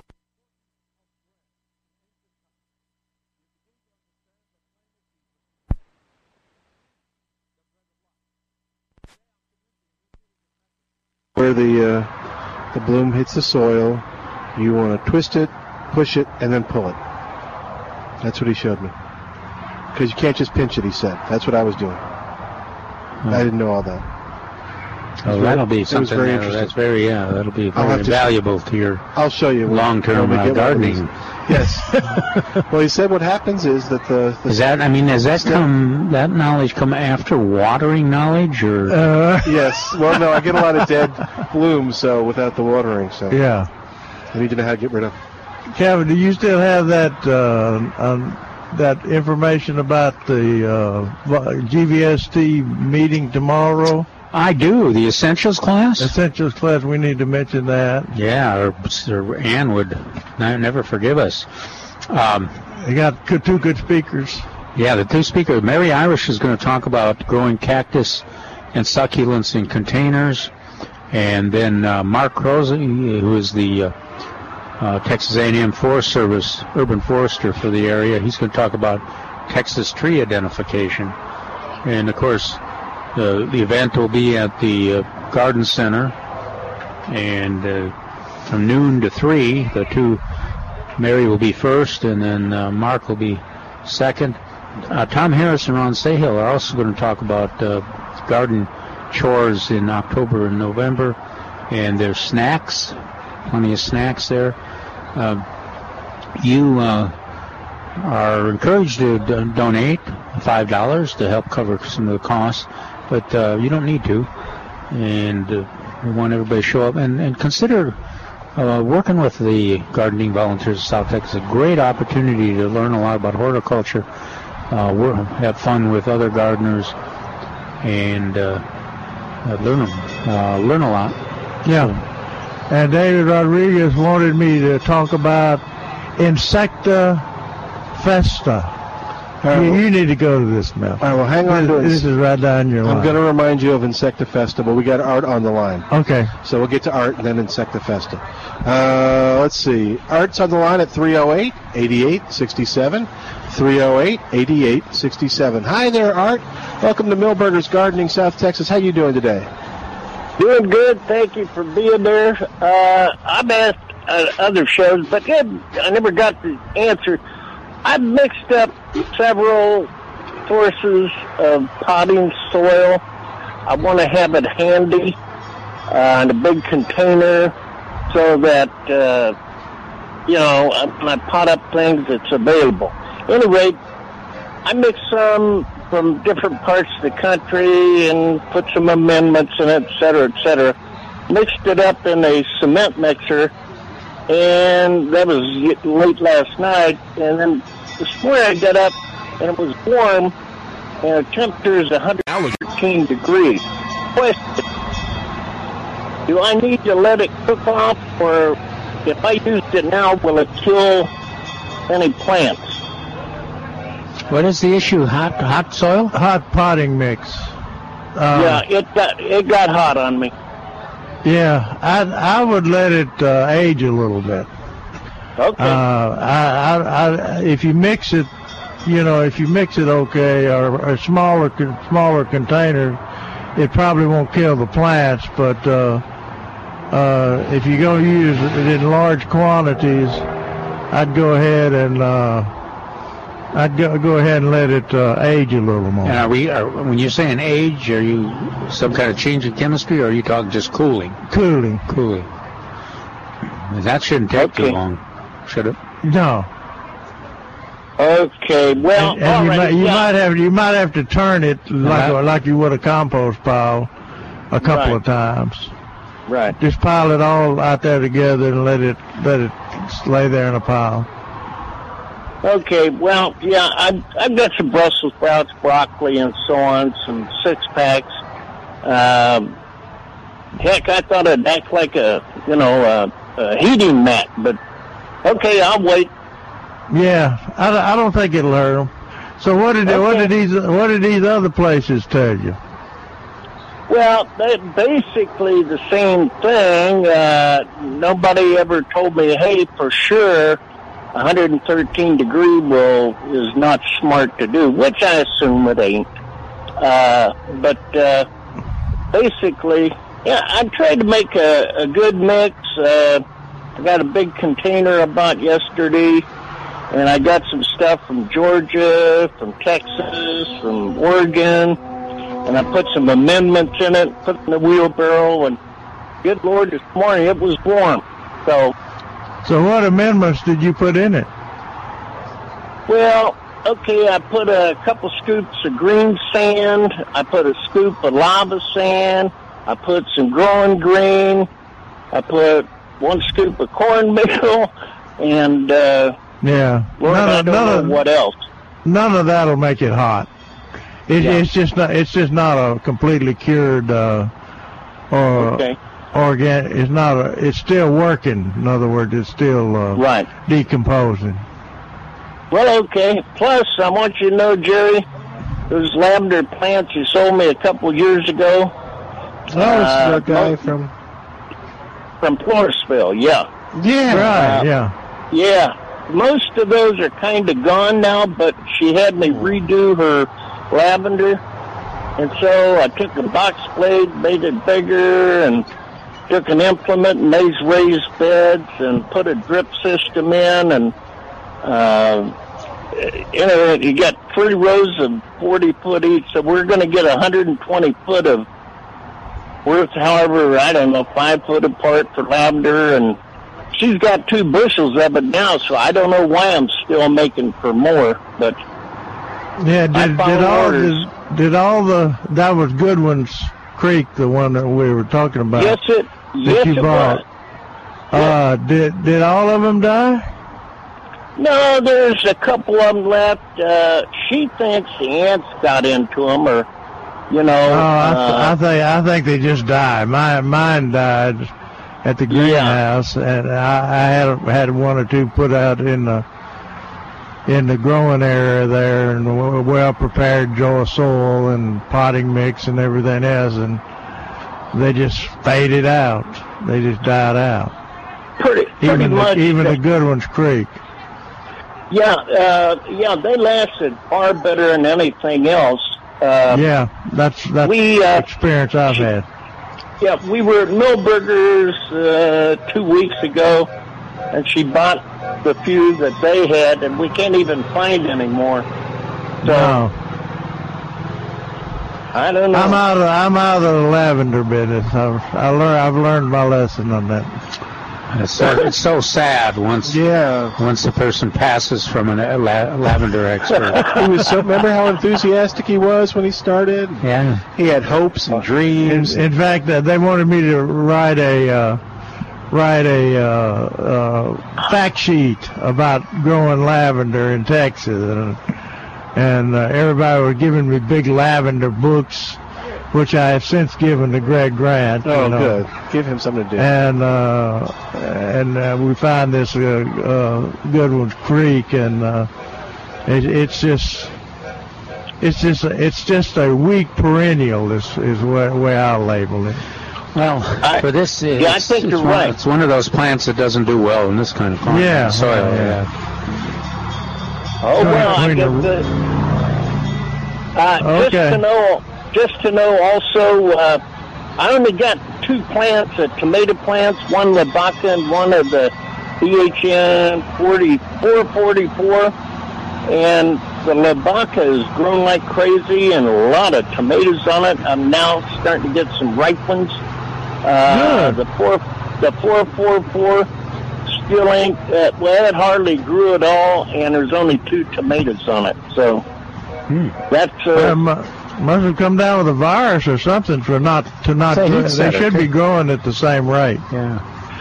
yeah. I trimmed the uh, 444. It had something on on the leaves, and it never did. Uh, it, it You has didn't- grown, but You didn't much. let you didn't let that lavender talk to it or anything. did you? yeah. Yeah, that uh, that's true. They're they're about 40 foot apart. I bet you that's what's going on. Thanks, All Art. right, thanks for calling Thank you, in. bunch. Bye bye. All righty. Bye-bye. Bye-bye. All right, that'll free up a line to 308 8867 308 8867. All right. What you got there? David, why don't you- Insecta festa, fiesta. Okay. Enjoy a night. Uh, Bug bites? in, in, into ma- into mathies, into my, in other words, eating bugs. Yeah. Uh, prepared by the Texas AgriLife Extension Expanded Food and Nutrition Program and Bexar County 4-H Food Challenge Group. Learn how insects are a sustainable form of agriculture until you start growing them. I guarantee you, if you you know if this caught on and and you were trying to grow, uh, let's say crickets, you know, uh, or trying to grow crickets, they, they'd come down with some fungus disease or mites or something and wipe them out. Jerry, since we've left, I mean, uh, doing the beer Uh, I know, making, beer and wine, and now bugs. It's a, it's it's a surprisingly enjoyable culinary experience. It's hosted at the uh, Blue Star Brewing Company. This is a three-course, five-star fiesta inspired meal. Uh, will be paired with the appropriate cocktail or locally brewed beer and many ingredients uh, local, local, and many ingredients grown locally through AgriLife Extension. Now this is this is going to be on um, no Thursday, November the third, uh, and it, it'll cost fifty dollars for an individual and seventy five dollars per couple. They have to buy the bugs, I guess. Yeah. Uh, the time will be 6:30 to 8 p.m. I've got some stink bugs and cabbage out They, they, they may be over at your house, Kevin. Uh, cocktails and salsa bar will be from 6:30 to 7. The event location is the Blue Star Brewing Company, which is at uh, 1414 South Alamo, number 105. And if you re- want to register, uh, you can register at uh, agrilife.tamu.edu slash Bexar County. Did you give us the menu or just the price? I don't remember the menu. This, this is all I have. All right. Uh, M- Milton's going to check it out. If it's bugs he likes, he, that might be worth Yeah, checking out. I, I think we need to send Milton as our representative. and yeah. representative. Uh huh. And, you, you and your wife would love to go to that, Milton. Depends on the bugs You- they're serving. Some of them You need to you need to take her out more, Milton. take her out for insects. and and this would be a surprise thing. Yeah. You know, don't Yeah. don't tell her where you're going. Just say it. It's like something you've never had before. All right. I, mean, I can see it. I mean, it would be pretty solid grounds for Yeah, this, divorce this too. is the. Uh, all right, Bugs. we're- yeah, we're uh, going to take a break and uh, take uh, your advice. I'm looking. I'm looking. I'm looking for the Hey, uh, Glick extension Milberger's office. Landscape Nursery. And that's okay. You can go ahead, Al. Thank you. We'll be back in a moment on 9:30 a.m. The end. What will the final presidential debate look like? Obamacare is a disaster. We have to repeal it and replace it. And can the election still be swayed by it? I respect the Second Amendment, but I believe there should be comprehensive background checks. Find out with us Wednesday night. Listen for complete debate coverage beginning at 5 p.m. with Larry Elder and watch it with us at the Lion and Rose British Restaurant and Pub in the Rim at 8. Breaking news and in-depth election coverage sponsored by the Lion and Rose on 9:30 a.m. The Answer. Hey, it's Milton Glick from Milberger's Landscape Nursery at 1604 and Bulverde Road. I want to talk to you about another great reason to head on over to Milberger's this weekend. It's a great time to plant, right? That's what fall is for. It's for planting, and Milberger's has great plants on sale to help you with that. Right now, you'll find the best selection of foundation and landscape plants on sale for just $11.88 in a three-gallon container. That's a savings of 40% on dwarf Yaupon holly, dwarf Burford holly, Japanese boxwood, red tip Photinia, and more. Milberger's also has your perennials on sale in the one gallon container, now just $3.88 on Fanick, Phlox, or Turk's Cap, Fall Aster, or Dwarf Mexican Petunia, all $3.88 in the one gallon container. And it's a great time to bring the kids for pictures in the pumpkin patch, or in the boutique, or ride the terror train, or just wander around the maze and jump on the moon bounce. It's a great weekend for everybody in the family at Milberger's Landscape Nursery, 1604 and Road on the web at milbergernursery.com. Proverbs 11:14 says, "Where there is no counsel, the people fall." Hi, I'm Edgar Baez from the Baez Law Firm. As a former nurse, I empathize with the injured. I am ready to serve you and fight for you. Because the rest of the verse says, "But in the multitude of counselors there is safety." From auto accidents to trucking accidents or company vehicle accidents, we won't collect unless we win your case. Let our family help you and yours. The Baez Law Firm, Auto Accident Attorneys, 210-979-9777, thebaezlawfirm.com. How do you choose a realtor? For most people, realtors are frequently selected based on what a buyer or seller believes an agent can do for them. In reality, your realtor is first and foremost an advisor who must be trustworthy because following your agent's guidance is the most important element in a successful real estate transaction. Experience matters. Real estate broker, realtor, and talk show host John Thurman brings trustworthiness and over 15 years experience to your individual transaction. Look him up at heartoftexasrealty.com. That's John Thurman, heartoftexasrealty.com. Hello, this is Esther Nail, owner of Spa de Sante. Did you know that according to WebMD, 75 to 90% of all doctor's visits are due to stress? And Spa de Sante is here to help you get on the pathway to good health. I've always wanted Spa de Sante to be a sanctuary for health, wellness, and blessing. In fact, Spa de Sante means the spa for good health. Our professionals really do care about you. We're going to help you relax, and we have treatments that help soothe everything from headaches, backaches, fibromyalgia, and many other ailments. Spa de Sante truly is a place where stress and anxiety are relieved. Visit spadesante.com and personalize, purchase, and print your custom gift certificates 24-7 for your convenience. We have four locations to serve you, and we're open seven days a week. If you'd like more information, or if you'd like to speak to one of our knowledgeable staff, call us at 210-375-1110. Come to Spa de Sante where you can start your healing and enjoy your life. Debate number two got personal. real personal. She has tremendous hate in her heart. We've seen him embarrass women on TV and on Twitter. So will the third and final debate be more of the same? Will Hillary continue the assault on Trump's personal life? And will Trump point his sights again on Hillary's mounting email scandal? Trump, Clinton, for all the marbles. Join us for the final debate. Wednesday night coverage begins at 8 on 9:30 a.m. The answer.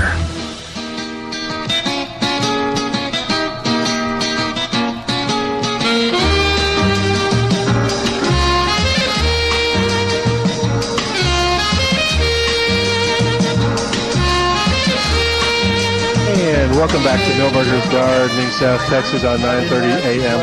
The answer 308-8867 is our number. 308-8867. Toll 866. Now that he's on, now that he's connected.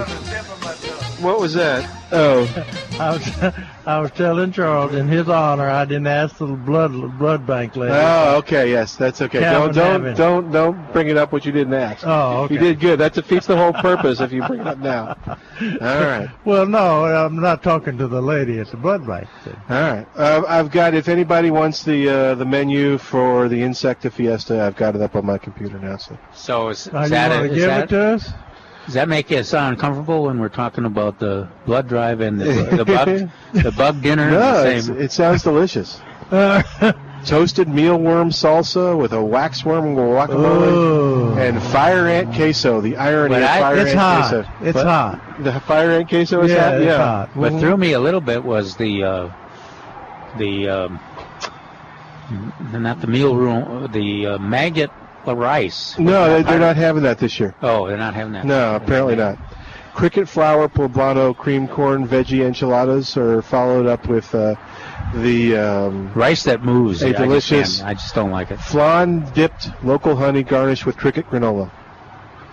Well, they're, they're heavy on those crickets, aren't they? They're a little heavy on the crickets, yeah.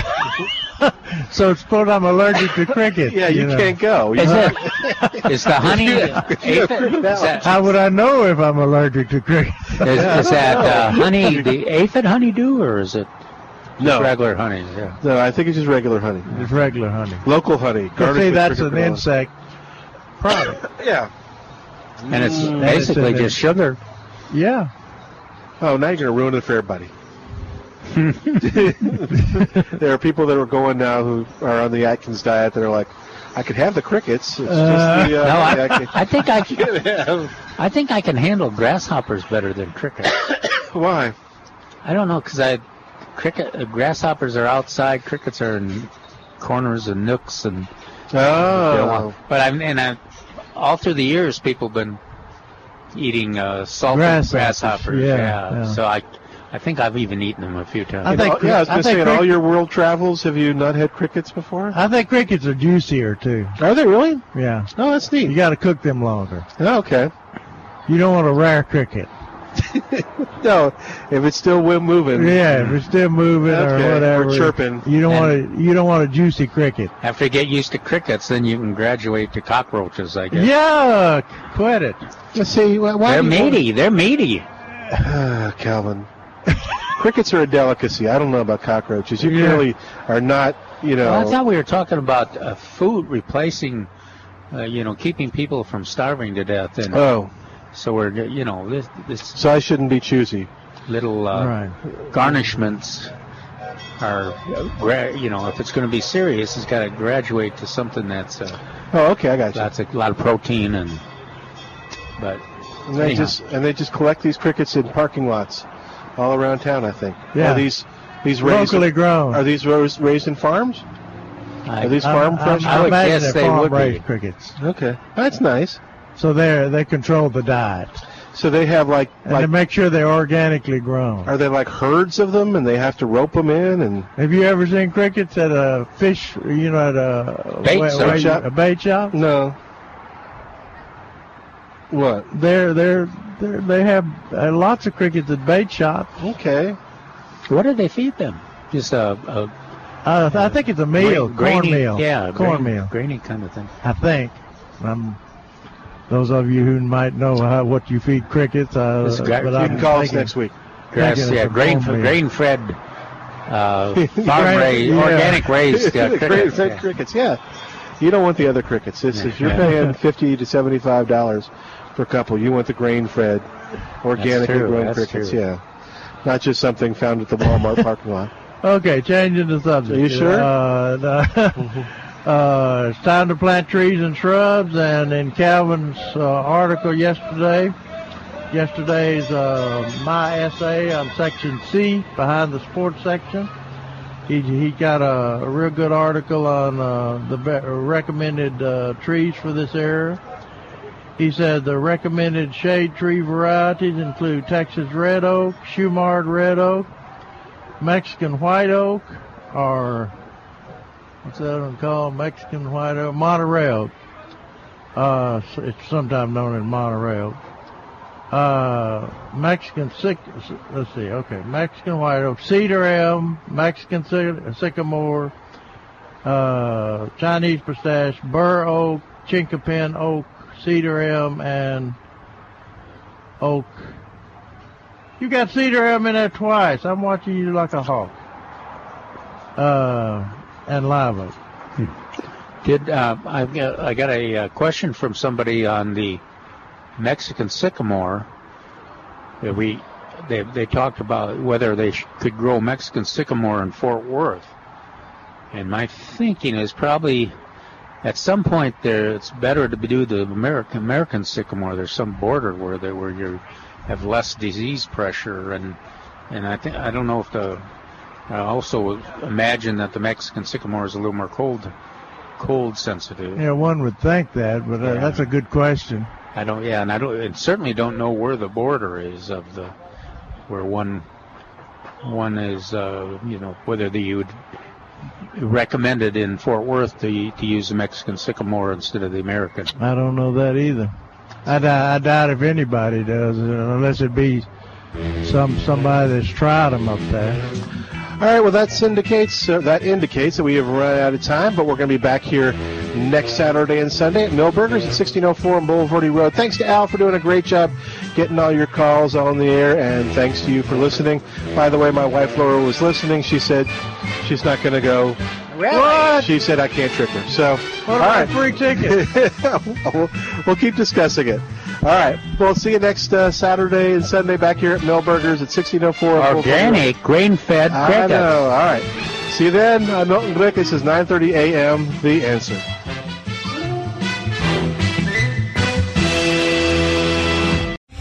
Three star general Michael J. Flynn, head of the Pentagon Intelligence Agency, knew all the government's dirty secrets. He was one of the most respected generals in the military. Flynn knew what the intel world had been up to. He understood its funding. He ordered the first audit of the use of contractors. This set off alarm bells. The explosive new documentary, Flynn, Deliver the Truth, Whatever the Cost, uncovers the facts behind this scandal. Flynn told the truth. He was the most dangerous person for Donald Trump to hire. I find out the worst enemy that I'm going to face in my life is right here in America. They took my assessment and they wanted me to change it. And I was like, I'm not changing it. They had to get rid of Flynn. With in depth interviews, archival footage, and never before seen personal records of the man behind the headlines. I just felt like I was drowning. Flynn, Deliver the Truth, Whatever the Cost. Available now. Watch it today. Go to salemnow.com. Salemnow.com.